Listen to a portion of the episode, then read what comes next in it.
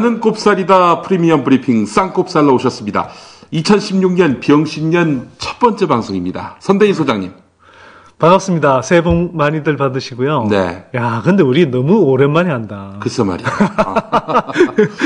어, 저희가 지난번에 이제 새해 전망을 한 게 참 잘했다. 아, 그때 새해 전망이었나? 그렇지. 어, 아, 새해 전망이라기보다는 금리 새해 인상. 전망을 한 기사들을 어. 분석한 그런 기획도 있었고요. 어, 금리 인상에 대한 그런 평가도 있었고, 예. 그리고 이제 저희가 2016년 첫 시간을 갖게 됐습니다. 연말에 뭐 일이 많기도 했지만 음. 또 저도 그렇고 어, 김영민 박사도 그렇고 좀 몸 상태도 좀 안 좋았습니다. 그래서 좀 건너뛰었는데요.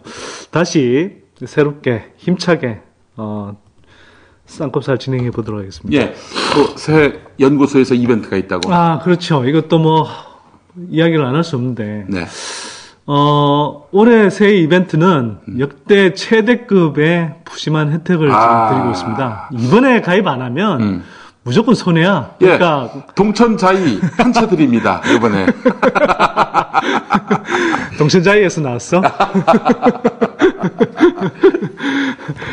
어, 이번에 왜 그렇게 많은 혜택을 드리냐? 사실 그 지난해부터 꾸준히 준비를 준비를 했는데 새로운 차원의 음. 부동산 정보 서비스를 올해 론칭을 합니다. 아니, 선대인 경제연구소가 부동산 정보 서비스를 그렇죠. 이제 지금 뭐 네이버 부동산, 부동산 114 이런 데서 보면 뭐 매물 정보 중심에 또 공급자 중심에 뭐 허위 매물도 많고요. 뭐 그렇잖아요. 예. 그래서 정말 말 그대로 어 사는 것이 아니라 음. 사는 곳으로서의 정보, 음. 그 다음에 공급자 위주의 정보가 아니라 수요자 중심의 정보를 아, 제공하는 buy가 아니라 음. 아, live로서 그렇죠. 아 live가 아니라 live라고 하는 어. live라고 합니까? 아니, 그 미국에서 공부해서 그런데 영국에서는 live라고 해요. 야 씨 아이고. 뜻이 바뀌어도 그렇지. 리브는 동사고 라이브는 자 아, 괌에서, 괌에서 그렇게 한다, 괌에서. 여러분 이게 박사 학위를 딴 김영민의 지금 실체입니다. 자 하여튼 그래서 뭐 새해 경제 전망 보고서 또 주택 시장 전망 보고서 를이 제공을 하고요 이번에 가입하신 분들 음. 그 다음에 특별히 제가 선대인이 빅픽처 내고 나서 이거 그러면 주식 투자를 할 때 제가 이제 성장형 우량주라는 이제 개념을 제시했거든요. 예. 이걸 구체적으로 어떻게 이런 종목들을 고르냐 이런 이제 독자들 문의가 많아서 이번에 이제 특집 보고서의 또 하나로 성장형 우량주를 어떻게 선별하느냐 음. 그거 이제 특집 보고서도 지금 만들고 있어요. 예. 그래서 그 보고서 3종을 비롯해서 최대 6종류의 그런 푸짐한 혜택을 드리고 있으니까 그 시가로 한 얼마 정도 되는? 시가로는 이게 이제 보호서 종류별로 좀 다르긴 한데요. 기본적으로 기본 상품 12만 원짜리 가입하면 4만 원 혜택을 드리는 거고 예. 뭐 보호서 종류에 따라서는 최대 뭐 한 15만 원 수준의 아. 그런 이제 그 혜택을 드리는 그 경우도 있죠. 공정거래위원회가 출동해야겠네.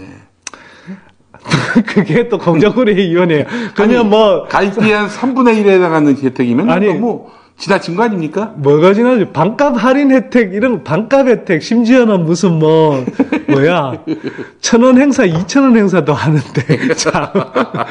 우린 근데 그 보고서 가격을 깎진 않고요. 예. 다만 이제, 그, 좀, 새, 새로 가입하신 분들한테 음. 새해 계획도 잘 세우고, 또 올해 경제가 제가 생각하기에는 2008년 경제 위기 이후로 좀 가장 험난한 한 해가 되지 않을까 싶어요. 예. 이런 해에 좀 큰 경제 흐름도 읽으시고 음. 경제적 안목도 넓히면서 어 저희 연구소의 독립적인 목소리 또 음. 새로운 그 부동산 정보 서비스 사업에 좀 출발을 응원해 주시면 좋겠다 네. 이런 뜻에서 좀 많이들 가입해 주시면 감사하겠습니다. 거짓말 안 하는 선대인 경제연구소의 정보, 부동산 정보 언제쯤 이게 론칭이 됩니까?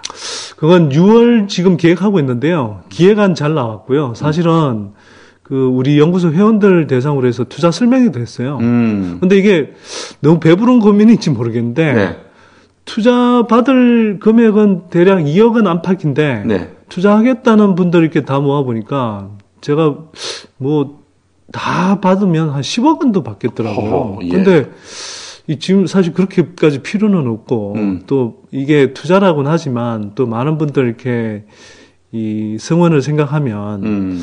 또 너무 이제 부담이 되니까 음. 그래서 2억 원 정도만 받아야 되는데 어떤 분들 자금을 받아야 될지 그게 또 고민이에요. 음. 그래서 어 뭐 이런 투자도 받지만 어쨌거나 또 새 이벤트 통해서 이렇게 좀 모이는 자금들을 네. 그런 이제 사업에 좀 투자해야 되기 때문에 예. 많이들 가입해 주시면 좋겠고요. 사실 근데 이렇게 이제 벌써 좀 이벤트를 시작했는데 어 지금 가입 속도가 예년 비하면 한 두 배 정도 빠른 것 같아요. 오. 그래서 사실 좀 되게 고무되고 있는데 예. 하여튼 많이들 가입해 주시면 좋은 정보, 좋은 또 부동산 정보 서비스로 네. 보답하겠습니다. 그렇게 해서 선대인 경제연구소의 부동산 정보 서비스가 네. 어, 비약적으로 네. 어, 발전하고 네. 또 엄청난 그런 네. 주목을 받고 시장에 큰 영향력을 행사한다. 솔직히는 이건 뭐 너무 큰 이야기를 미리 앞서서 하는 이야기인지 모르겠는데 음. 그 부동산 정보 서비스의 판도를 바꿔서 음. 궁극적으로는 이렇게 뭐 부동산 시장에 네. 판도까지 일정하게 좀 바꾸고 싶어요, 사실은. 음. 왜냐하면 우리는 너무 이제 수요자 지위가 약하고 또 세입자의 지위가 약하잖아요. 예. 그래서 이건 기본적으로 정보에서 시작이 되거든요. 예. 그래서 이 수요자를 위한 정보, 세입자를 위한 정보를 좀 강화하고 음. 또 정말 사는 사람, 살고 싶은 사람들이 필요로 하는 그런 주거 정보들을 좀 제공해서 네. 이제 조금 더 올바른 선택을 할 수 있도록 하고 음. 또 한편으로는 이런 게 이제 저 부동산 플랫폼으로 자리 잡으면 네. 각종 예를 들면 뭐 그 주택 협동조합 음. 뭐 이런 것들도 이 플랫폼을 통해서 추진할 수 있지 않을까도 싶고요. 예. 뭐 여러 가지 일들을 지금 사실 뭐 계획하고 있는데 이건 너무 또 섣부르게 네. 앞서서 이야기하는 건 좋은 것 아니 같지 비전이 않아서. 있는 건 좋죠. 근데 네. 이렇게 막 네. 키워 놓았다가 대박 네. 났다가 네. 카카오가 인수하겠다 그러면 어떡할 겁니까?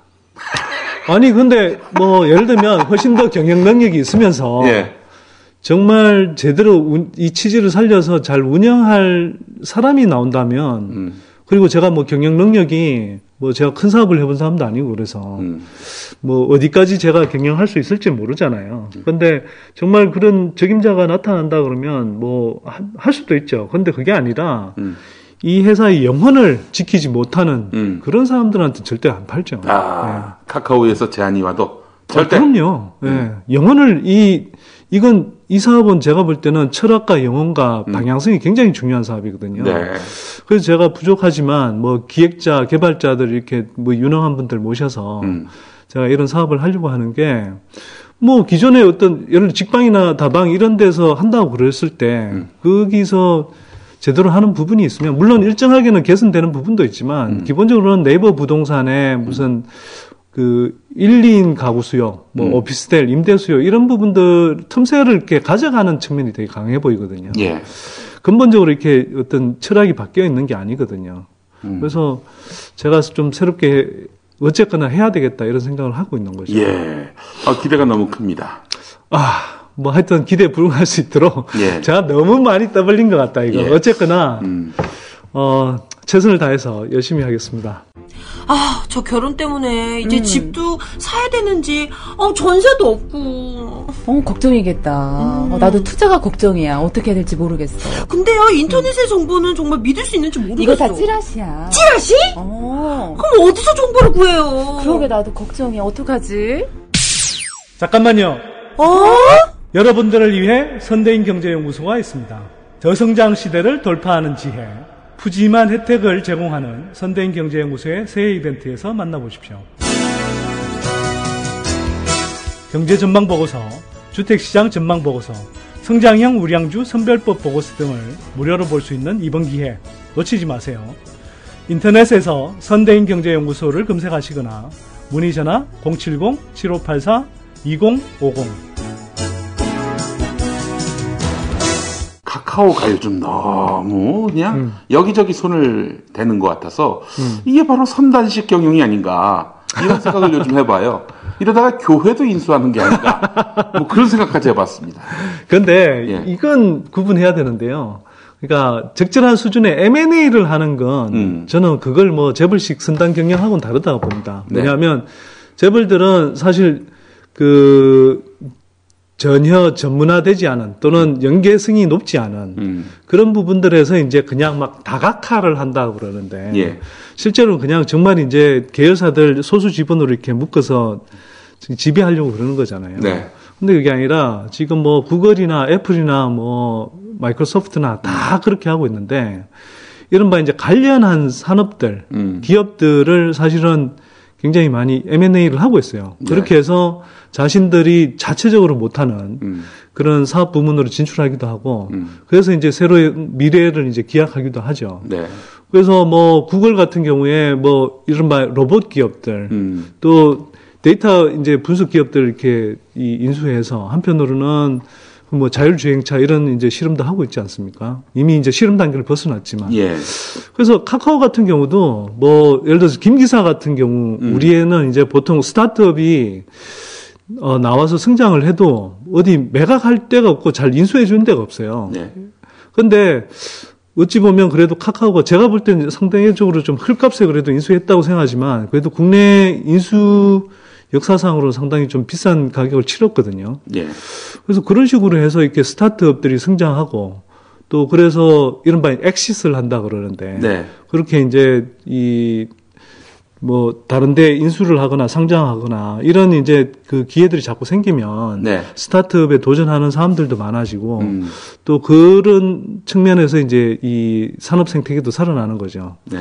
근데 이제 우리 재벌 기업들은 뭐 그런 식의 인수보다는 계속 이제 뭐 그냥 관련 없는 이렇게 기업들 끌고 가는 식으로 하다 보니까 지금 두산 같은 경우에 음. 지금 뭐 두산 인프라 코업 비롯해서 일부 계열사들이 이제 무너지니까 네. 그거 메우느라고 지금 온갖 생 난리를 다치잖아요. 음. 그런 식의 이제 지금 전체 저 그룹 단위가 이제 부실해지는 이런 이제 현상이 일어나는 거거든요. 네. 그러니까 그런 것들하고는 좀 구분을 해야죠. 네. 스타트업 농담이고. 얘기도 한번 좀 다룰 네. 필요가 있을 것 같아요. 예, 언제 진짜 이 중요한 문제예요. 예. 그 재벌 을 중심으로 하는 이 주력 스- 그 기업들, 산업들이 지금 많이 무들 무너지고 있다고 우리가 이야기를 했잖아요. 네. 그러면 그를 그걸 이제 채울 수 있는 그런 새로운 이제 기업들이 생겨나야 되는데 결국은 그건 스타트업들 음. 또 중견 중소기업들이 활발하게 성장하는 생태계를 만들 수밖에 없는 거거든요. 네.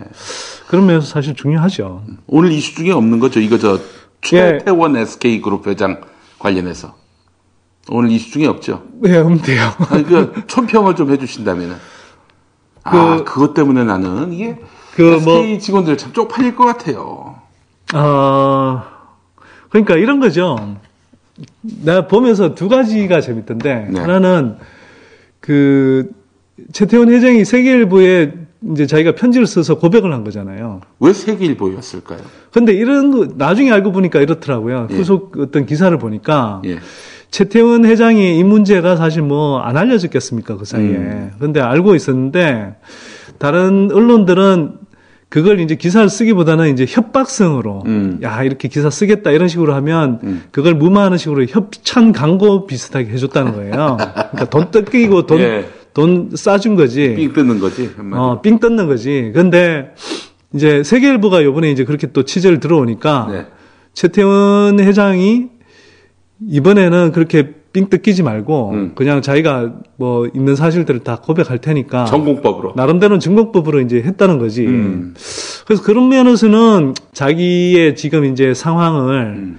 그냥 이제 뭐 합리화하는 뭐 그런 거겠지만 어쨌거나 참 보면서 야 우리 언론들이 얼마나 썩어 있는가를 다시 한번 보여주는 아, 측면도 있다. 언론의 타락상을 발견했고. 네, 그다음에 두 번째는 이거 이제 최태원 회장 이 문제가 불거지면서 그 이른바 이제 오너리스크라고 그러면서 이제 막 그 SK 관련 주가들이 막 떨어졌잖아요. 뭐, 뭐요? SK 그룹 관련한 무슨 주식 리스크? 오너 리스크. 아, 오너 리스크. 아, 네. 오늘 리스크로. 잘못 들었습니다. 예. 오늘 리스크. 아, 그런 말도 있나? 또 이렇게 한번 살짝 씹고 간다 이거지. 아까 구글을 구걸이라고 하셨어요. 아니, 구걸이라는 포털 업체도 있나? 아이씨야 나 안 해. 근데 음악 아파트에서 아주 장족의 발전하셨어요. 네. 자, 예. 구글. 네, 그 다음에 또 뭐였지? 오너 리스크. 오너 리스크. 응, 오너 네. 리스크. 어. 네. 네, 영어로 하면 그래도 잘 되는데, 이게. 네, 알겠습니다. 자, 오너 리스크. 네. 자, 그러면서 이제 주가가 많이 떨어, 떨어 졌는데, 음. 어, 오너 리스크인가, 정말. 음. 최태원 회장이 가진 지분이 뭐, 얼마 안 되거든요. 그렇죠. SK, SK C&C 뭐 지분 이렇게 해봐야. 음. 근데, 그러면 이 소수의 지분을 가진 사람을 왜 우린 오너라고 자꾸 부르나. 음. 이것도 다시 한번 생각해 봐야 되는 거고요. 이건희 근데- 회장도 삼성전자에서 지분이 그렇게 많지 않은 걸로 알고 있습니다. 그러니까 삼성전자 지분이 그 5%도 안될 아니요, 거예요. 3%도 안 됐어요. 예. 이게 지분이 조금씩 변동하는데 해마다. 예. 제가 지금 기억하는 거는 3%가 안 됩니다, 확실히. 음, 네. 그리고 이게 이제 그 최태원 회장 꼭뿐만 아니라 음. 보세요. 삼성 이건희 회장 같은 경우는 그 대선 비자금 사건 때, 네. 또 삼성 특검 사건 때, 음. 뭐 이렇게 해서 그 두 번이나 기소가 됐다가 예. 계속 사면되고 이렇게 실형을 한 번도 살지 않았잖아요. 네. 그 다음에 뭐, 김승현 회장 뭐, 등등 계속 뭐 사면 행렬이 올렸고, 최태원 회장도 한 번 사면됐다가 이번에 이제 실형 조금 살다가 다시 나온 거잖아요. 네. 이런 특혜가 계속 주어지는데, 보세요. 그, 웬만한 사람들은 조금만 이렇게 뭐 부정을 저지르고 하면 다 실형을 살고, 그렇지. 그죠? 거기에다가 회사에서도 뭐, 무슨 횡령했다, 배임했다, 이러면은, 그, 금방 쫓겨나지 않습니까? 예. 근데 이런 뭐 회장이라는 사람들, 음. 이른바, 음. 이런 사람들은 온갖 파렴치한 법적인 또는 도덕적으로 문제가 있는 행위를 저질러도 쫓겨나질 않다는 거예요. 네. 어떻게 하면 이걸 뭐 문제가 덮고 넘어가느냐 음. 이런 모드로 간 거고 언론들도 거기에 대해서 적극적으로 문제를 제기하기보다는 예. 오히려 이런 사태가 장기화되면은 음. 뭐 기업들이 뭐 이렇게 실적 나빠지고 뭐 또는 무슨 뭐 투자를 제대로 못 한다는 등 예. 헛소리를 해대면서 그렇게 가고 있잖아요. 그래서 이 문제 관련해서 그 제정임 음. 그 세명대 저널리즘 스쿨 교수가 조선일보에 뭐 기고를 하나 보더라고요. 네. 근데 이 문제 관련해서 이제 재벌의 이런 문제들에 대해서 이제 기고를 했더니 음. 조선일보가 이걸 초판에 올렸다가 빼버렸어. 네. 그 해당 기업에 이제 그런 뭐 항의가 있었다는 거야. 예. 야, 그러니까 한국 언론의 수준이 이 정도입니다, 이게. 네. 김창균 편집국장이 뺐겠죠? 아, 편집국장이 김창균인가요? 예. 그, 그 양반이 제가 한나라당 출입할 때그 네. 양반이 야당, 한나라당 반장이었거든요. 예, 예, 예. 근데 이거는 그 편집국장 선일 수도 있고요. 예. 뭐, 아마 더 윗선에서 이야기했을 수도 있고. 음. 그렇지, 뭐, 사실. 그- 네. 요즘은요, 옛날에는 편집국이 상대적으로 좀 독립성이 강했거든요. 예. 뭐, 90년대 이전에는. 예. 그러니까, 물론 민주화 시기 잠깐, 민주화 이후, 음. 90년대 초중반까지의 짧은 기간이었지만, 편집국이 상대적으로 좀 셌는데, 예. 외환위기 거치면서는 다 광고주한테 굴종하는 음. 모드이기 때문에, 편집국장이 실제로 그렇게 세지는 않습니다. 네. 그러니까 뭐 위에 사주에 지시가 있든지 또 꼭 사주가 아니더라도 음. 무슨 사주 일가들이 이제 이 경영하는 음. 그런 이제 경영진들이 뭐 지시를 내리거나 뭐 등등 할 수 있는 거죠. 음. 근데 어쨌거나 지금 이 이른바 뭐 조선일보 지네들은 뭐 일등신문이라고 막 내세우고 이러는데 그 재벌 광고주들이 한 소리 하면은 그거 못 견디고 이 칼럼 하나를 내리는 정도니 음. 대한민국에 뭐 제대로 된 언론이 있다고 지금 생각할 수 있냐 이거죠. 네. 아 물론 그렇다고 뭐 이 다 광고주의 굴종하는 언론만 있다는 건 아니지만 예. 대다수의 언론이 지금 이렇게 돼 있다. 음. 얼마나 심각하냐 하는 거죠. 예. 알겠습니다. 자, 뭐. 자 이게 첫 번째 이슈였고요. 예. 이렇게 해서 하나 떼우고, 전혀 대본에도 없는, 예. 사실은 준비할 게 너무 많이 쌓여 있어서 예. 이해분을 했으면 좋겠는데 예. 또 우- 우리가 일정들이 있고 그래서 예, 예, 예. 저 세 개 정도만 이야기할 건데요. 자, 두 번째 이슈. 뭐 사실은 첫 번째 이슈인데요. 예. 그 최근에 중국 증시 뭐 폭락하면서 음. 뭐 이게 또 세계 경제 위기로 뭐 비화되는 것 아니냐 이런 예. 언론 보도가 있어서 예. 이건 좀 한국 언론이 뭐 저보고 비관론자라고 그러는데 예. 제가 보기에는 요즘 한국 언론들 보면 정말 쓸데없이 비관 비관론자들이에요.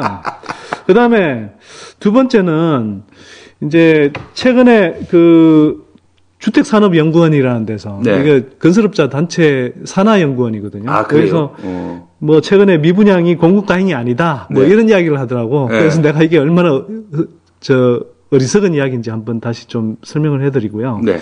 세 번째는 지금 우리가 저성장 또 장기 침체에 이제 초반부로 진입을 하면서 음. 소비 침체가 아주 심해지고 있어요. 그래서 이 소비 침체 양상을 나타내는 부분 예. 이를 한번 좀 짚어보도록 하겠습니다. 중국 증시가 경기 침체에 대한 우려로 또 폭락했습니다. 올 들어 벌써 네 번째 5% 이상 급락입니다. 어제 중국 증시가 5% 이상 폭락한 데 따른 영향으로 국제 유가는 12년 만에 최저치로 떨어지고 전 세계 증시도 하락했습니다. 우리나라와 일본, 대만 등 아시아 주요국의 증시가 일제히 하락세로 마감했습니다. 연초부터 세계 경제가 먹구름이 끼었습니다. 중국 언론을 보면 이제 중미 간의 환율 전쟁이다, 국제 환율 전쟁이다 이런 표현들을 자주 볼 수 있습니다. 아, 그 내면에는 최근 몇 년 동안 아, 중국 경제가 곳곳에서 하방 압력 신호들을 보내고 있는 상황들이 누적돼서 나타난 결과라고 볼 수 있겠습니다. 네.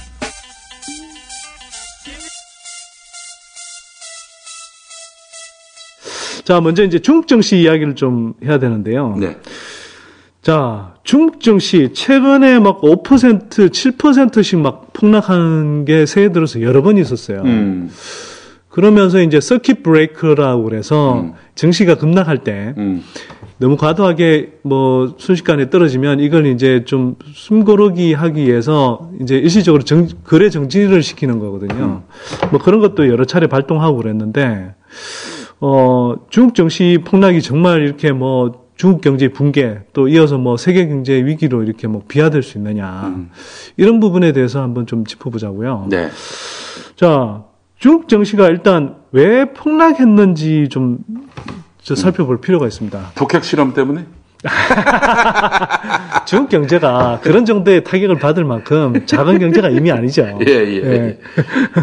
한국도 사실은 뭐 북핵 이슈 관련해서는 음. 하루 이틀 정도 주가에 영향을 미칠 뿐이지 거의 뭐 영향을 못 미치는 단계로 그렇죠. 들어가고 예, 예, 있거든요. 이미 이제 이런 경험을 통해서 이런 게 큰 어떤 뭐 그 경제적 타격으로 이어지지 않는다는 걸 이미 경험했기 때문에 예. 그렇고요. 중국 증시는 기본적으로는 이래요. 일단 이제 주식 시장이 선진국에 비하면 아직 충분히 이제 발달하지 못했죠. 그래서 우리가 이제 이른바 개미 투자자라고 하는 개인들의 투자 거래 비중이 되게 높습니다. 예. 그래서 이제 거래량으로 따지면 어 전체 거래 일일 거래량의 한 80% 정도 음. 가 거래 그- 금액도 마찬가지고요. 80% 정도가 개인 투자자들 분량이에요. 중국이요? 예. 우리는 어떻습니까? 우리는 그게 한 뭐 20%, 30%뭐 이렇죠. 아, 이거밖에 안 돼요? 네? 네. 어, 그러면 그러니까- 중국이 어찌 보면 좀 건강한 것일 수도 있겠네요. 어, 아니요, 꼭 그렇다고 보진 않아요. 왜냐하면 예. 이게 주식 시장이라는 것이 개인들이 이렇게 뛰어, 개별적으로 뛰어들어서 음. 성공하기가, 물론 이제 뭐 나름대로 충분히 투자 연습을 하고 하면 뭐 모르겠지만, 뭐 한국에서도 마찬가지지만 개인 투자자들이 개인적으로 투자했을 때 예. 상당히 이제 좀 손실 가능성이 훨씬 높거든요. 음. 그래서 오히려 기관 투자가들 또 이른바 이제 전문 투자자들 중심으로 이렇게 형성이 되는 게 사실 좀 맞고요. 이 한국은 그런데 네. 중국은 80% 잃어버리면은 차라리 중국이 좀 건강한 토양 아닌가요? 주식 시장이? 아니 그런데 오히려 투기성이 강해지죠. 아. 뭐냐면 개인 투자자들이 예. 그러니까 특히 한국도 이 손바뀜이 굉장히 이제 빨리 일어난다고 그러잖아요. 예, 예.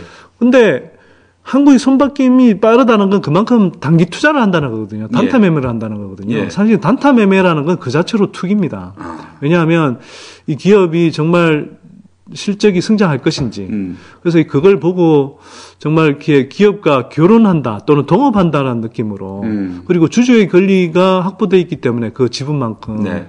주주의 권리를 행사하고 또 이 기업의 성장 뭐 제대로 된 기업의 어떤 성장을 지원하겠다 이런 식으로 가는 건 정말 투자일 수 있죠. 음. 근데 그게 아니라 그냥 단기적인 주가 오르내림에 따라서 이렇게 뭐 이른바 주식을 사고 파는 것은 사실 말이 투자지 사실 투기에 가까운 거거든요. 근데 한국이 단타 매매가 승행하는데 거기에 비해서 중국은 이 손바뀜, 한국보다 손바뀜이 한 6배 정도 빠른 거예요. 음. 그러니까 얼마나 지금 이렇게 단타 매매가 심하고 그러니까 그 자체로 투기적인 매매가 심하냐는 거죠. 음. 이 투기적인 매매가 심하다는 걸 또 보여주는 하나의 지표가 이제 이 신용 대출을 해서 음. 주식 투자를 하는 경우에요. 예, 예, 예. 이 비율도 지금 굉장히 높거든요. 음. 거의 뭐, 뭐 한창 높을 때 지난해 막 주가 지수가 상, 저 상해 주가 지수가 막 5,000포인트 이렇게 갈 때, 음. 그 지금보다 거의, 원래 이제 한 2,000포인트 조금 넘다가 5,000포인트까지 막 아하. 수직 상승했었거든요. 예, 예. 근데 그럴 때 이제 막 그 신용 대출에 의존한 음. 이 주식 투자가 많았죠. 예. 근데 그게 이제 많이 줄었다고는 하는데 여전히 한 뭐 40% 30% 넘는 수준인데 음. 이거 굉장히 이제 이 다른 나라에 비하면 상당히 높은 수준이고요. 네. 그래서 개인 투자자들 중심으로 이렇게 단타 매매를 하다 보니까 오를 때는 막 팍 오르는데 예. 떨어질 때는 또막 확 쏠리는 거예요. 아. 그러니까 쏠림 현상이 굉장히 심해지는 거죠. 음. 그래서 이제 이게 그 중국 주식의 이제 급 변동성으로 나타나는 거예요. 음. 뭐 오를 때는 막 폭등했다가 떨어질 때는 막 지금 5% 7%라는 게 사실은 뭐 한국 시장 같은 경우는 5% 7% 폭락하면 뭐 진짜 2008년 때 아니고는 잘안 나타나는 현상이거든요. 네. 이런 수준의 폭락이 막 계속 막 되풀이해서 나타나는 거예요. 그 얼마나 변동성이 심하냐는 거죠. 투자자들이 싫어하겠네. 그러니까 위험해 줄 수 있는 거죠. 예. 그래서 이런 측면이 있고요. 여기에 더해서 그러니까 이런 상황에서 이제 중국 당국이 최근에 이제 신용 차입에 의존한 그런 이제 주식 투자를 이제 줄이기 위해서 그런 규제들을 이제 좀 실시를 하고 있어요. 그다음에 중국 증권사들이 이제 이런 투기적인 매매에 섞여서 이제 주가 조작하고 뭐 이 그 기관들이 이제 이런 주가 조작을 한다든지 또 내부 정보 이용해서 이렇게 투자를 한다든지 불법 행위들을 하는 거에 또 단속 들어간다 그러니까 음. 그런 부분들에 이제 일정하게 영향을 받은 부분도 있고요. 예. 또 하나 이제 큰 게 뭐냐 하면 지금 그 우리가 이제 미국발 금리 인상이 된다 그러니까 음. 신흥국에서 자금이 빠져나간다 그랬잖아요. 예. 근데 그 어떤 신흥국보다 큰 시장이 이제 중국이잖아요. 그럼 예. 중국에서도 지금 외국인 자금이 크게 빠져나가고 있는 거거든요. 음. 그래서 외국인 자금들이 빠져나가면서 지금 또 한편으로는 이게 이제 외국인 자금들이 빠져나가면 우리도 마찬가지지만 그 위안화 환율이 올라가잖아요. 음. 그러니까 위안화 환율이 올라간다는 건 위안화 가치가 떨어진다는 이야기이기 때문에 위안화 가치가 떨어지면 외국인 투자자 입장에서 보면 중국 주식 시장에 투자했다가도 뭐 주가가 슬슬 오른다 하더라도 음.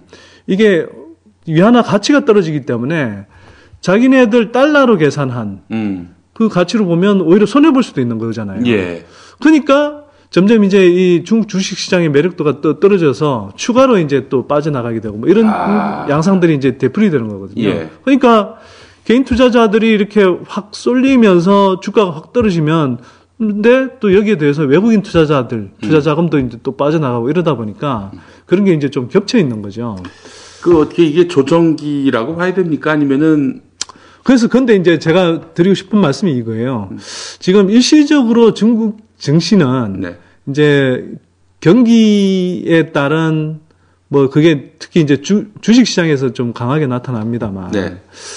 어 이게 경기에 따른 일시적인 주가 하락세이지 이게 중국 경제 전체가 붕괴하는 과정이다 또는 뭐 굉장히 큰 타격을 입는 과정이다 이렇게 보는 건 음. 좀 섣부른 것 같고요. 아. 그래서 어 제가 보기에는 여기에서 큰 폭으로 더 떨어지기는 어렵다. 음. 아까 말씀드렸다시피 이게 이제 중국 증시가 지난해 초까지 2,000포인트 초반대에서 이제 5,000포인트를 넘는 수준까지 갔다가 다시 지금 3,000포인트 수준까지 와 있거든요. 예. 근데 이것도 이제 연초에 지난해 한 뭐 10월 이후부터 한 20% 포인트 급등했다가 예. 다시 이게 조정받는 과정으로 좀 보이고요. 예. 근데 중국 경제 이제 실물 경제가 그러면 뭐 정말 이렇게 계속 중 주가 하락을 이렇게 부추길 만큼 심한 상태냐. 음. 뭐 전에도 한번 말씀드린 적이 있는데 중국 경제 성장률이 10%대에서 6, 7%대 수준으로 떨어지긴 해도 네. 이것은 기본적으로 그 이런 추세로 가는 건 맞지만 중국 경제의 이제 어떤 질적 전환하고도 맞물려 있거든요. 네. 그래서 질적 전환 과정에서 나타난 성장통의 측면도 상당히 강하다. 음. 그래서 왜 성장통이라고 하냐 하면 예를 들면 이런 거예요. 6, 7% 수준으로 성장률이 떨어졌다 하지만 그게 상당히 여전히 높은 수준이잖아요. 예. 물론 뭐 중국 통계를 못 믿어하는 경우도 있고 실제로 통계의 이제 그 어떤 정확성이 좀 떨어지긴 하는데 네.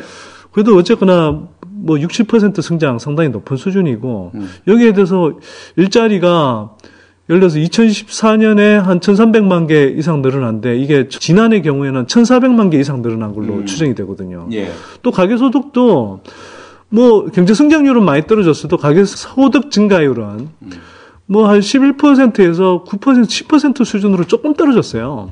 그러니까 거의 안 떨어졌다는 거죠. 예. 그러니까 일자리와 소득이 꾸준히 늘어나고 있고 음. 또 한편으로 이제 중국 정부가 신창타이라고 그래서 중판 뉴노멀 정책을 실시하고 있는데 이건 왜 하고 있느냐? 과거 이제 중국이 한국처럼 뭐 수출 일변도 경제, 예. 또 부동산, 건설 투자, 또 시설 투자 중심의 이제 그런 투자 중심의 경제를 해왔단 말이에요. 근데 이제 그게 너무 뭐 부동산 가격도 오르고 또 지금 뭐 철강, 조선 쪽에 이제 뭐 네. 공급 가행이 굉장히 극심해졌잖아요. 예. 그 여파로 우리가 한국이 타격을 입는다고도 했잖아요. 음. 그러니까 이게 이제 이대로는 지속이 안 된다는 걸 알고 있기 때문에 그런 것들을 좀 지양하면서 이제 서비스업 또 내수 중심의 네. 그래서 이제 중국 정부 같은 경우는 경제 상황이 어렵다고 하면서도 이렇게 임금 근로자들 임금을 계속 꾸준하게 올리는 방향으로 유도하고 있잖아요. 예. 최저임금도 올리고. 예. 그러니까 이렇게 해서 이제 새로운 차원의 어떤 질적 성장을 도모하고 있는 거거든요. 그래서 이게 뭐 이현재 전 경제부총리 같은 경우도 우리가 전에 뭐 비판을 한 적이 일부 있지만 요번에 저 어디 기사에서 보니까 굉장히 정확하게 진단을 했더라고. 음. 뭐라고 했냐면 지금 중국이 주가 뭐 폭락하고 이런 것은 성장통일 뿐이다. 음. 근데 정말 문제는 뭐냐면 한국은 자라지 못하고 늙어버린 아이가 된 것 같다. 아. 이렇게 이제 설명했잖아요. 예. 그래서 이 표현은 정말 정확하다고 저는 생각하거든요. 음. 그래서 지금 중국의 어쨌거나 이 경제 자체는 물론 이제 부동산 뭐 부채 저 지방 이쪽은 주로 이제 저 뭐 가계 부채도 있지만 뭐 국영 기업 부채 지방 정부 부채도 심각하고요. 예. 또이 자본 시장이 충분히 발달하지 않다 보니까 이제 기업들이 주로 주식에서 직접 자금을 조달하기보다는 예. 이제 회사채 같은 걸 발행 많이 하다 보니까 기업 부채도 좀 심각하지만 예. 전반적으로 이렇게 중국 경제의 성장성이나 또 중국 정부의 컨트롤 능력을 볼 때는 좀 경제 붕괴로 이어질 가능성은 상당히적으로 낮다. 음. 물론 이제 한 2, 3년간은 좀 이 구조조정을 하고 침체기를 겪겠지만 이게 뭐 구조적인 이제 이 중국 경제의 뭐 그 하락 음. 이런 식으로 보기는 힘들 것 같고요. 네. 오히려 한 2, 3년간을 그 상황을 지나고 나면 눈물의 골짜기를 지나고 나면 중국 경제는 오히려 상당히 질적으로도 성숙한 경제로 네. 다시 도약할 가능성이 높다. 네. 특히 중국의 지금 한편으로는 중국 주식, 주식 시장 안에서도 구경제하고 신경제 부분이 상당히 나뉘어져 있거든요. 네. 아까 구경제라는 건 중국 정부가 예전부터 이렇게 초점을 두고던 뭐 조선, 철강, 해운 뭐 이런 쪽, 음. 그다음에 건설과 관련된 이런 쪽은 사실은 성장성이 이제 좀 떨어지면서 구조조정을 이제 해야 되는 상황이고요. 이쪽에 뭐 주가 수준은 낮고 또 뭐 앞으로도 그렇게 주가 수준이 크게 올라갈 가능성이 상대적으로는 좀 낮은데 예. 흔히 신경제라고 하는 부분, 뭐 IT, 또 미디어, 엔터테인먼트, 또 각종 소비재 관련한 예. 이런 쪽은요. 여전, 여전 히 상대적으로 길게 보자면 음. 단기적으로 는 물론 여기도 영향을 받고 또 고평가된 부분도 있지만 길게 보자면 이런 부분은 상대적으로 상당히 유망해 보인다고 저는 생각해요. 네. 예를 들면 중국이 지금 전기차 시장 1위거든요. 오. 그만큼 중국 정부 또 기업들이 합심해서 굉장히 전략적으로 미래지향적인 산업들을 개척하고 있고 뭐 샤오미, 화웨이부터 해서 알리바바, 텐센트 뭐 이런 혁신적인 기업들, ICT 기업들 계속 생겨나고 있잖아요. 그래서 이런 부분에서도 그렇고 중국이 뭐 혁신 능력이나 이런 것들만 보더라도 한국보다 훨씬 더 뭐 성장 가능성이 있는 여전히 그런 나라다고 저는 보고요. 그래서 이런 흐름이 뭐 세계 경제 위기로 또 이어질 가능성도 저는 낮다고 보는 게 일단 어쨌거나 세계 경제에서 가장 비중이 큰 미국이 세계 경제 1위 대국이잖아요. 네. 그 미국 경제가 지금 고용 상태도 계속 좋아지고 있고 음.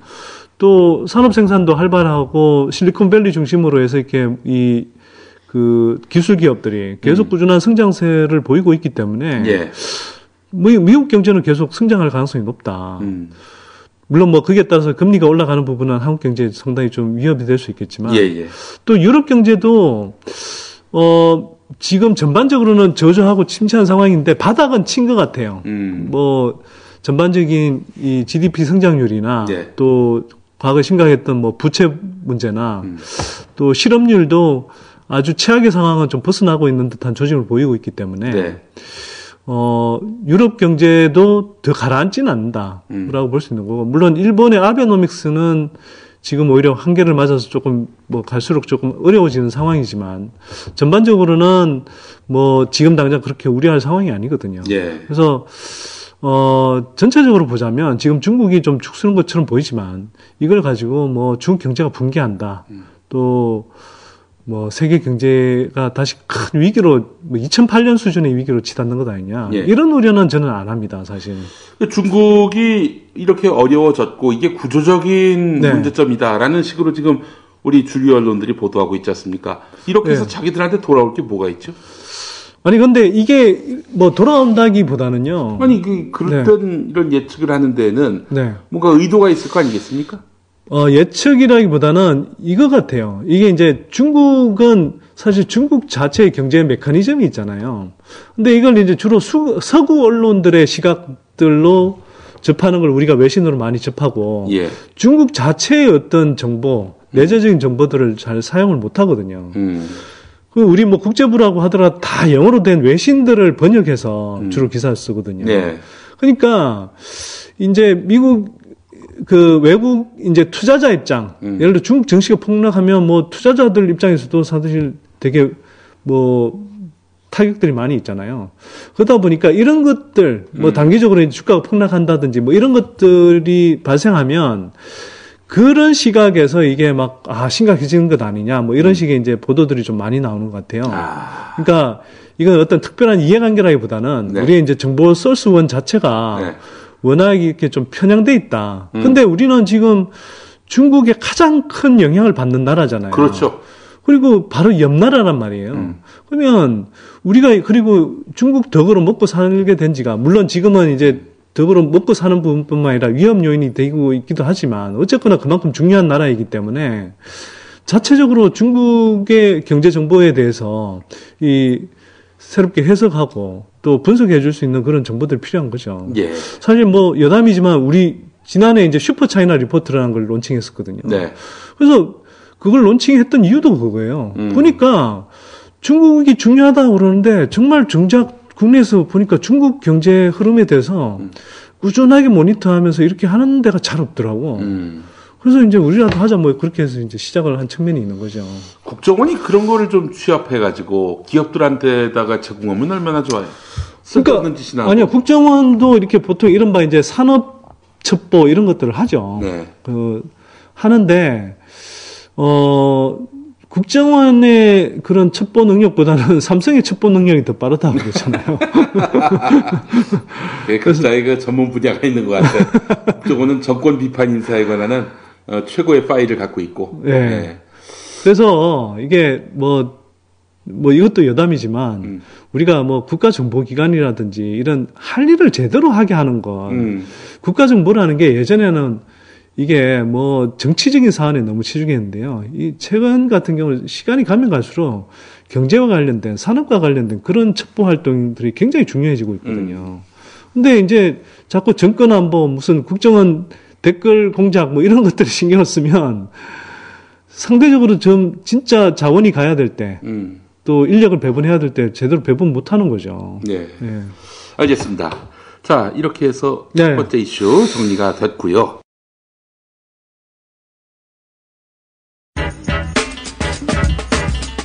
부동산 시장 한겨울론으로 내정 직후부터 주택 시장에 불을 지폈던 최경환 경제부총리와 달리 유일호 경제부총리 후보자는 조심스러운 입장입니다. 국토부 떠난 지가 벌써 한 50일 되니까 지금 상황이 어떤지 좀 살펴봐야 되겠고 그래서 뭐 무슨 대책을 운운할 때는 아닌 것 같은. 내년 초 실시될 가계부채 대책으로 부동산 시장은 벌써 위축되는 양상입니다. 주택 시장의 위축이 내수 부진으로 이어지는 것을 막기 위해 대책이 필요하다는 지적도 나옵니다. 주택 시장이 상당히 위축될 가능성이 있고 일반 경제에도 이제 영향을 미칠 수 있고요. 소비자 심리를 실제적으로 어떻게 영향을 미칠 것인가 이런 것들을 다 감안을 해서 한국감정원은 올해 주택 매매 가격이 1.2에서 2% 오를 것으로 전망했습니다. 지난해 주택 가격이 전국적으로 3.5% 오른 것과 비교해 반토막 수준입니다. 다만 감정원은 베이비붐 세대 자녀 세대가 시장에 진입하고 전세 대신 매매 수요가 늘어 전체 거래량이 급격히 줄어들지는 않을 것으로 예상했습니다.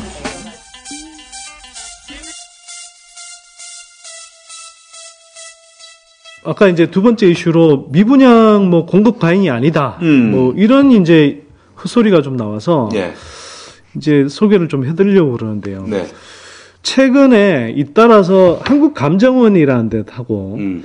그 다음에 주택산업연구원이라는 예. 데에서 이제 뭐 공급 과잉이 아니다. 뭐 일시적인 그냥 이제 뭐 수준이고 그리고 자연 발생적인 수준일 뿐이지 이게 뭐 구조적인 공급 과잉으로 이어질 가능성 낮다. 뭐 이런 네. 식의 이야기를 해요. 네. 그래서 근데 물론 뭐 경우에 따라서는 정말 근거가 있다면 그렇게 볼 수도 있겠죠. 음. 그래서 한번 들여다봤단 말이에요. 예. 근데 그 전에 한국감정원하고 주택산업연구원이 뭘 하는 데냐. 그래서 한국감정원 같은 경우는 지금 그 국토교통부에 그런 이제 이 자금을 받아서 뭐 각종 가격 지수라든지 이렇게 뭐 부동산 관련 정보들을 이렇게 업데이트 하는 데거든요. 예. 근데 이런데도 우리가 이제 뭐 국토부 스스로부터가 막 이 건설족들한테 이 휘둘려서 하는데 감정원도 사실 그런 측면들이 상당히 좀 강하거든요. 예. 근데 뭐 감정원은 그렇다 치고요. 주택산업연구원은 이른바 주택건설협회 부설연구소라고 생각하시면 됩니다. 그럼 돈줄이 거기 있는데 그러면 이걸 가지고 뭐 야, 지금 공급 과잉이니까 심각하다. 뭐 그래서 집값 떨어질 수 있다. 이런 이야기를 하겠습니까? 안 하잖아요. 자, 그래서 일단 이제 최근에 나온 게 주택산업연구원이 이제 발표한 내용인데 공급 과잉은 기후에 불과하다. 뭐 그 근거가 뭐냐? 어, 자, 지금 2013년부터 2022년까지 한 10년간의 신규 주택 수요를 자기네들은 한 39만 가구로 추정한다는 거예요. 예. 근데 지금 어 2015년부터 2017년까지 준공될 물량은 과거 준공이 좀 안 됐던 거, 수도권 주택 시장 침체기에 준공이 좀 부족했던 거, 입주 물량이 부족했던 것을 그냥 상쇄하는 수준밖에 안 된다. 그래서 뭐 공급 가행 우려가 지나치다, 뭐 이런 이제 이야기를 해요. 예. 근데 제가 보기에 좀 웃기는 건 뭐냐 하면요. 예. 일단 39만 가구가 향후 10년 동안 계속 필요하다라는 그 전제 자체가 저는 웃긴다고 생각하는 거예요. 음. 이게 보세요. 지금 우리가 1990년에 수도권 인구가 늘어나는 게 50만 명이 늘어나다가 이제 최근 몇 년 사이에는 수도권 인구가 10만 명 정도 수밖에 안 늘어납니다. 음. 서울 같은 경우는 인구가 오히려 줄고 있어요. 떠나는 거죠. 집값이 너무 세서. 뭐 그런 것도 있고 한편으로 이제 경기도 쪽에 자꾸 집을 지어야 되니까 예. 그쪽으로 이제 뭐 어쨌거나 뭐 집 사서 가든 뭐 또는 전세난 때문에 밀려나든 그렇게 음. 가는 경우들이 있죠. 근데 자 사줄 사람이 50만일 때 하고 10만일 때 하고 이제는 앞으로는 어떻게 되냐면 올해가 어떤 해냐면 생산 가능 인구 음. 15세에서 64세의 생산 가능 인구는 한편으로는 소비 주력 인구이거든요. 네. 이 인구가 정점을 맞고 이제 줄어드는 첫 해예요. 음. 그리고 한 2, 3년 후부터는 본격적으로 생산 가능 인구, 구매 인구가 줄어드는 거거든요. 네. 주택 수요 연령대 인구라고 볼 수 있는 35세에서 54세 이 주력 연령대 인구는 이미 몇 년 전부터 지금 감소하고 있어요, 사실은. 그러면 집을 사줄 수 있는 머릿수가 계속 줄어드는데 계속 똑같이 39만 가구의 수요가 필요하다라고 주장하는 거예요. 음. 얘네들은 뭐냐면 집을 계속 지어대야 된다는 이야기를 해야 되기 때문에 업계의 이익을 어, 대비하는. 어 떤 식으로든 계속 아 주택 공급이 돼야 된다. 음. 그래서 늘 공급이 부족하다. 뭐 이런 식의 지가 지네들 생각할 때 쉽게 말해서 건설업체들 지금 우리가 이제 한창 개발 연대 때 늘어났던 그런 건설업체들이 지금 너- 지금도 너무 많잖아요. 그러니까 OECD 평균에 비해서 건설업 비중이 한 두 배 정도 되거든요. 그러면 이게 이제 더 이상은 과거처럼 그렇게 막 건설 토목 공사 할 때도 아니고 주택 수요도 이제 쪼그라들기 때문에 그러면 이제는 다른 나라 수준으로 줄어들어야 되는데 계속 자기네들 수준의 희망 사항을 계속 부르짖고 있는 거예요. 그러니까 이거부터가 줄어들고 있는 어떤 수요를 전혀 감안하지 않은 상황이라는 거죠. 네. 얘네들이 이제 이런 이야기를 해요. 가, 자, 인구는 줄어도 가구 수는 안 줄어든다. 이런 이야기를 합니다. 음. 근데 얼핏 들으면 맞는 것 같아요. 1인 가구가 늘어나니까. 근데 말씀하셨다시피 1인 가구가 늘어나고 있는 거고 1인 가구, 2인 가구 늘어나거든요. 그 다음에 한편으로는 60대 이상 노후 세대의 가구 수가 늘어납니다. 음. 자, 1인 가구가 그러면 집을 사줄 수 있는 수요냐? 1인 가구 평균 소득이요. 전체 가구 소득이 한 40% 정도밖에 안 됩니다. 우리가 쉽게 생각하면 88만 원 세대나 네. 홀로 사는 할머니 할아버지 분들 예.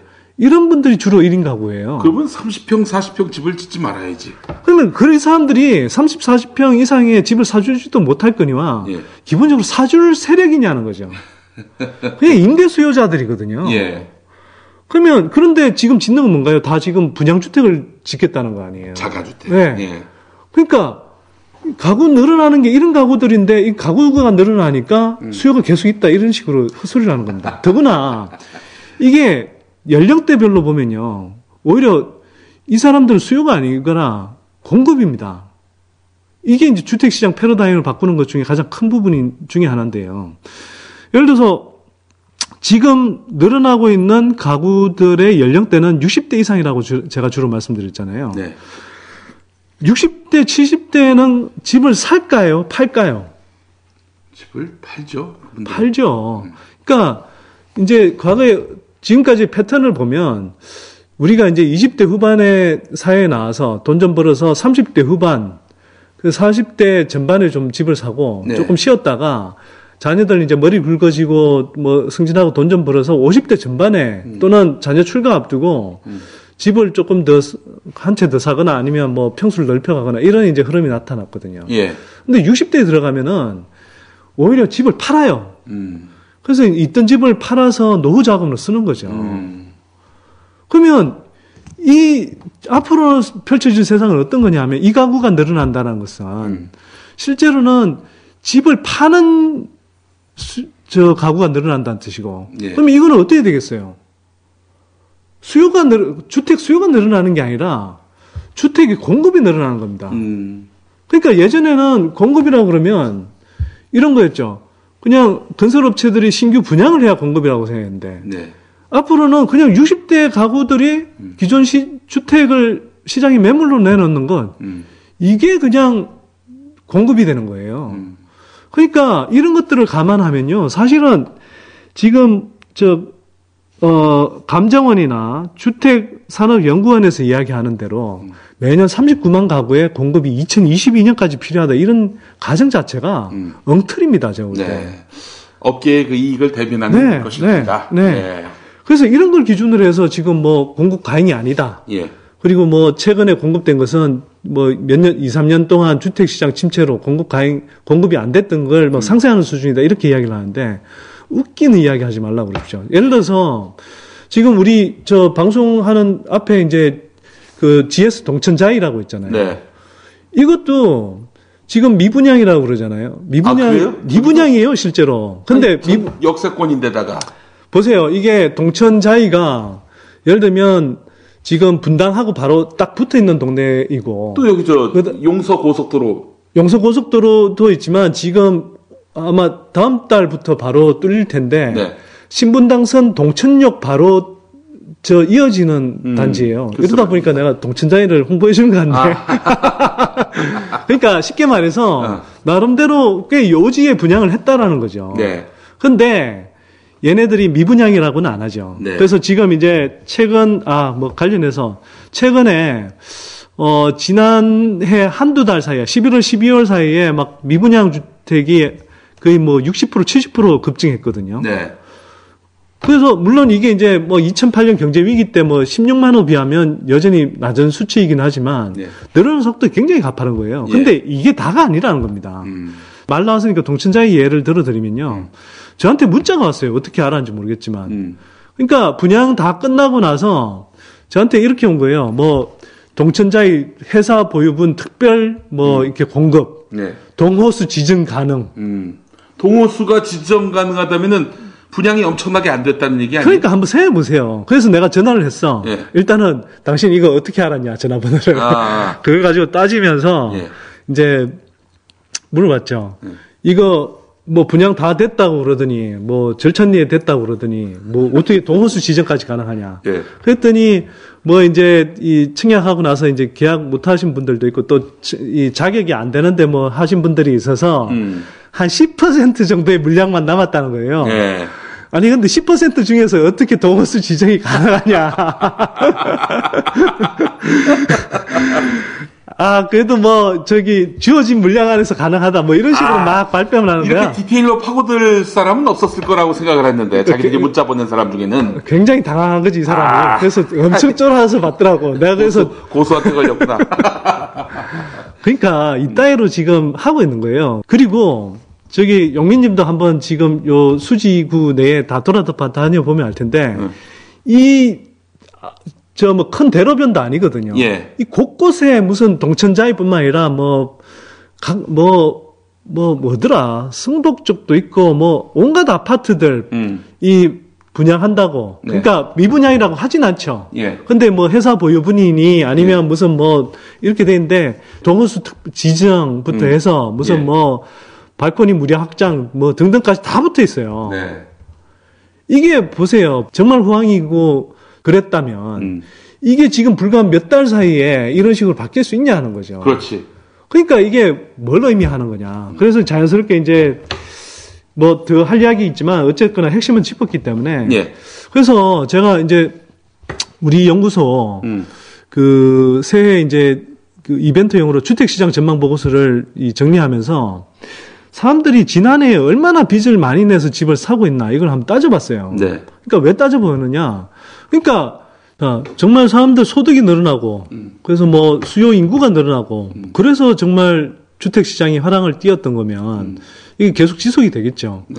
그리고 뭐 분양 물량 쏟아졌을 때도 뭐 다 소화가 됐겠죠. 근데 지금 이게 이렇게 소화가 안 되고 있다는 건 뭘 의미하냐? 사실 이렇게 소득이 늘어나거나 뭐 주택 수요 인구가 늘어나서 그런 게 아니라는 거죠. 네. 뭐냐? 뭐 누누 이야기했지만 사상 최대의 주택 담보 대출이 늘어나서 된 거잖아요. 자, 그래서 제가 이제 새해 이벤트 준비하면서 이 주택 시장 전망 보고서에서 이걸 한번 분석해 봤단 말이에요. 예. 그 사람들이 얼마나 많은 빚을 내서 지금 집을 사고 있나 이렇게 따져봤더니요. 일단 그 전에 지금 지난해 가계 부채가 얼마나 많이 늘어났는지 한번 좀 이야기를 해보면 2012년에 47조 원, 음. 2013년에 55조 원 늘어났고 2014년 주택담보대출 규제 풀고 저금리 상황으로 간 뭐 후반에는 그렇게 갔었죠. 그렇게 갔는데 66조 원이었어요. 올해는 올해 3분기까지만 80조 원 이상 늘어났고요. 네. 만약 이걸 이 추세로 지금 연말까지 왔다면 올해 한 108조 원 정도 늘어납니다. 음. 그러니까 뭐 2012년, 2013년 비하면 거의 가계 부채가 한 해 만에 두 해, 두 배 정도가 늘어난 거고요. 음. 이게 역대 사상 최대치입니다, 이게. 음. 얼마나 심각하게 많이 늘어났느냐는 거죠.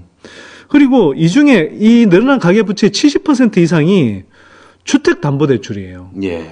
여기서는 그 우리 지난해 3, 4월에 가계 그 주택담보대출이 줄어드는 착시 현상을 일으킨 부분이 있는데 그게 뭐냐면 안심전환 대출이라는 거예요. 예, 예.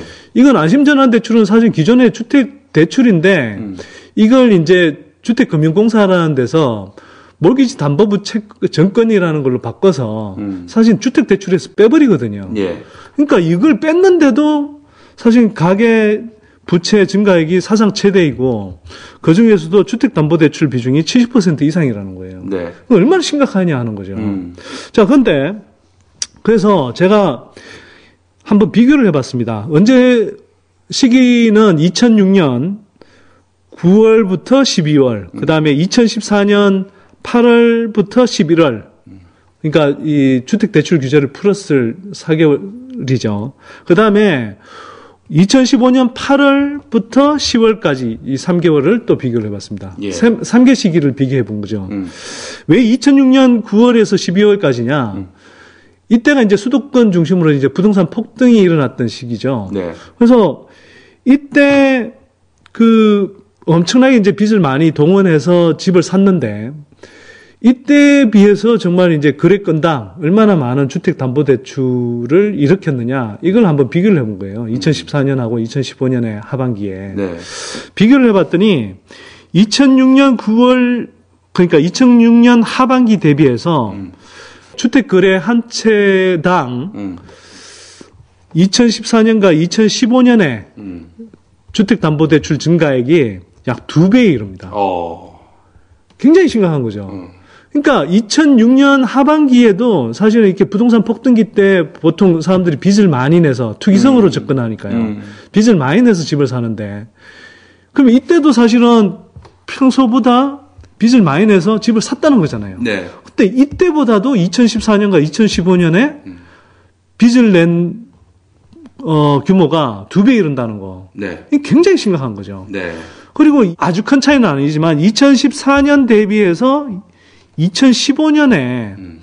그 주택 담보 대출 증가가 된 부분도 네. 약한 1.2배에서 1.3배 정도 됩니다. 예. 그러니까 이건 무슨 이야기냐면 자 아무리 그렇다고 그러더라도 지금 2006년 하반기보다 지금 부동산 시장이 하락이 아니잖아요. 네. 그런데 그러면 상대적으로 그때보다는 주택 시장이 침체인데 반면에 오히려 한 채 거래할 때마다 주택 담보 대출은 더 많이 늘어났다. 이건 뭘 의미하냐? 예. 소득 여력이 안 되는 사람들을 억지로 빚내서 집 사게 만들었다는 거예요. 그걸 금리 물론 낮춰주니까 사람들이 이제 뭐 이자 부담이 안 비싸다 이렇게 생각할 수도 있고 또 한편으로는 주택 대출 규제 풀어줬으니까 이빠이 내서 이제 집을 사기도 하고 뭐 이런 거죠. 네. 근데 사실은 자기 소득 여력을 생각하면 집을 살, 살 여력이 안 되는 사람들한테 억지로 빚내 갖고 집 사게 했다는 것이고 네. 그다음에 2014년보다 2015년에 이런 주택 한 채 거래당 주택 담보 대출이 늘어났다는 건 뭘 의미하냐? 그 1년 정도 사이만 해도 뒤로 올수록 소득 여력이 더 부족한 사람들이 더 많은 빚을 내서 집을 사게 했다는 거예요. 음. 이거 얼마나 심각하냐 하는 것이고 거꾸로 이야기하면 이런 식으로 계속 갈 수 있느냐 했을 때 못 간다라는 결론에 이를 수밖에 없는 거죠. 예. 제가 뭐 지난해 말에도 잠깐 설명드렸습니다만 그 다른 뭐 이른바 부동산 전문가라는 좀 부동산 투기 선동가라고 저는 이야기하지만 예, 예, 예. 이런 사람들이 뭐 2, 3년 후에 집값 떨어질 것처럼 이야기하지만 올해부터 집값이 떨어질 가능성이 높다고 이야기하는 건 뭐냐면 이미 미국발 금리 인상이 들어가고 네. 뭐 대출 규- 심사도 이제 이 강화되는 이런 흐름들을 보면 네. 결국은 이 빚을 쉽게 낼 수 없는 상황 또는 빚을 내더라도 이자 부담이 높아지는 상황이기 때문에 그러니까 집값을 떠받칠 그런 도구가 없는 거 아닙니까? 그렇죠. 총알이 음. 결국 그 총알이라는 게 결국 빚이었는데 빚을 더 이제는 더 이상 쉽게 내기 힘든 상황으로 접어든다. 음. 그런 걸 감안하면 올해부터 사실 집값은 떨어질 가능성이 높다. 물론 집값 하락이 대세라는 거는 음. 그 사람들도 인정하는 거군요. 한마디로. 이 사람들은 가능하면 인- 그러니까 2, 3년 후쯤 음. 뭐 된다 뭐 이런 식의 이야기를 하는 거죠. 물론 저는 2, 3년 후가 지금보다 더 집값 하락의 그 강도가 세질 거라고 생각합니다. 음. 그러니까 뭐 지금 당장 크게 막 집값 하락이 당장 나타난다기보다는 예. 뭐 과거의 패턴을 보면 일단 이제 주택 거래가 좀 위축이 되고요. 그 주택 거래가 위축되는 게 몇 개월 진행이 되면서 슬금슬금 이제 주택 가격이 또 떨어지기 시작하죠. 그래서 상반기보다는 하반기로 갈수록 집값 하락 흐름에 이제 그 영향이 커질 텐데 이게 이제 2, 3년 후에는 뭐 주택 공급 물량이 입주 형태로 돌아오고 또 생산 가능 인구가 그때 되면 지금보다 더 큰 폭으로 줄어드는 시기이기 때문에 또 미국발 금리 인상의 여파가 그때 되면 지금보다 훨씬 커질 시기이기 때문에 네. 그때가 훨씬 더 위험하죠 사실은. 예. 근데 어쨌거나 그 올해는 뭐 마치 괜찮다 일시적으로 그냥 뭐 잠깐 침체 양상을 거치다가 다시 올라갈 것처럼 이야기하는 그런 것들은 저는 안 맞다고 생각합니다. 예. 예. 자, 뭐, 사실 오늘 이슈를 세 가지를 하려고 그랬는데 이게 또 시간이 너무 많이 됐죠 우리. 그렇습니다. 한 시간 됐습니다. 예. 그래서 뭐 요걸로 정리를 하고요. 네. 뭐 오늘 이야기하려고 했던 소비 침체하고 음. 그 중국 요커들 방문이 음. 다시 막 최근 몇 년 사이에 막 늘어났었는데 네. 지난해 메르스 사태를 기점으로 해서 어. 지금 사실 일본이나 다른 여타 나라들에 비해서 지금 이렇게 좀 밀리는 양상이에요. 회복이 안 되는군요. 네, 근데 우리가 사실 이제 중국 요크들 또 중국 내수 시장을 공략하면서 그나마 이렇게 좀 그 다른 부분 주력 산업에서 가라앉는 부분을 그나마 조금 상승했는데 음. 이런 부분도 타격을 받을 수 있어서 음. 그런 부분들에 대한 설명 좀 드리고요. 그리고 네. 지금의 소비 침체 양상이 단순히 일시적인 게 아니라 음. 우리 이제 아까 생산 가능 인구 말씀드린 이거는 이제 구매 인구이기도 하거든요. 음. 그래서 이런 장기 저승장으로 가는 현상하고 맞물려 있다라는 것. 그래서 여기에 대한 대비가 필요하다는 이야기를 다음 시간에 예. 뭐 다른 이슈 몇 가지 하고 같이 이야기하도록 하겠습니다. 예. 중국 요커들. 한국의 요커. 바로 저 아닙니까? 요커. 요커. 야, 그건 요크고 너는 요크고 요커. 쌍 요커. 네. 또 뵙겠습니다. 고맙습니다. 예, 고맙습니다. 이번 방송 괜찮았나요? 작별의 여운 이렇게 표시해 주세요. 다운로드하기, 댓글 달기, 구독하기, 별점 주기. 더 좋은 방송 만들어 달라는 약속 이렇게 응원해 주세요. 다운로드하기, 댓글 달기, 구독하기, 별점 주기. 기억하셨죠? 다운로드하기, 댓글 달기, 구독하기, 별점 주기.